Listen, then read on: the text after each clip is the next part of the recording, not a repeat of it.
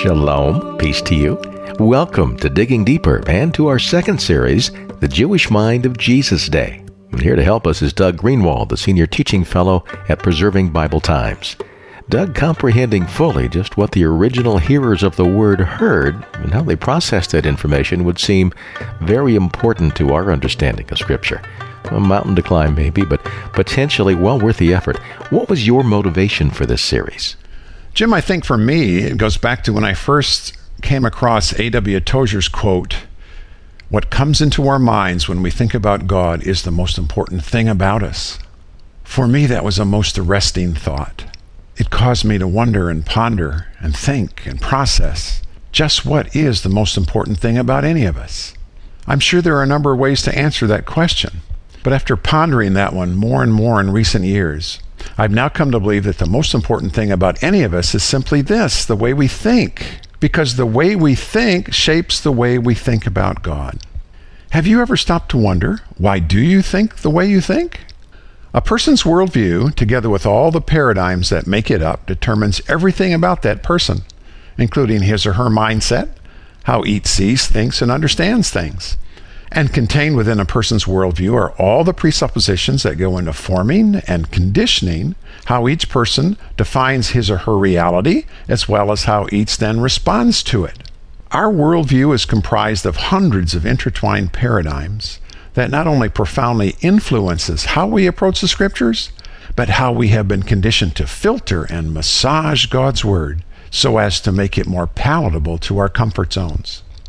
In all of this, the irony for me is the one thing we almost never stop and think about is the most important thing about us the way we think.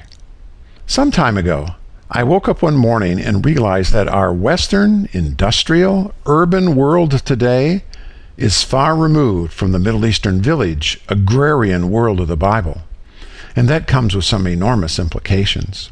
For example, we need to remember that the words in the Gospels were first spoken in a Semitic language that embodied well known paradigms, that is, well known ways of thinking, that first century Jewish listeners well understood. As such, those words had a very specific meaning within the Jewish mindset of that time. And since then, those words have been translated into Greek and then into Latin before being translated into the inherent constraints of the English language more than a thousand years later.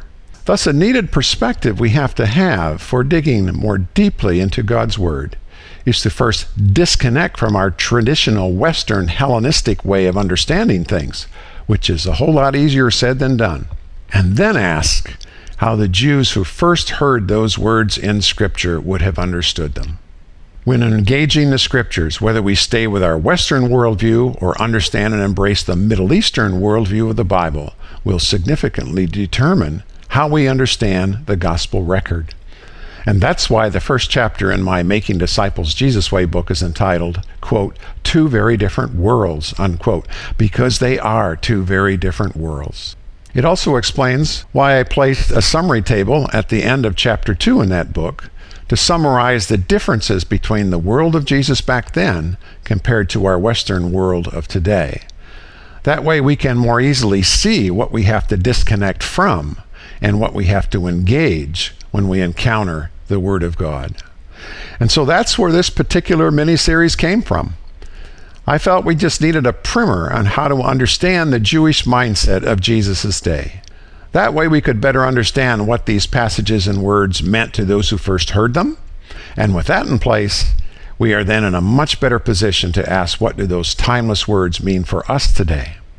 Without that understanding, without that contextual backdrop, it would be too easy to see Jesus solely through our Western eyes as a predictable, mundane, and even indulgent Jesus. And nothing could be further from the truth.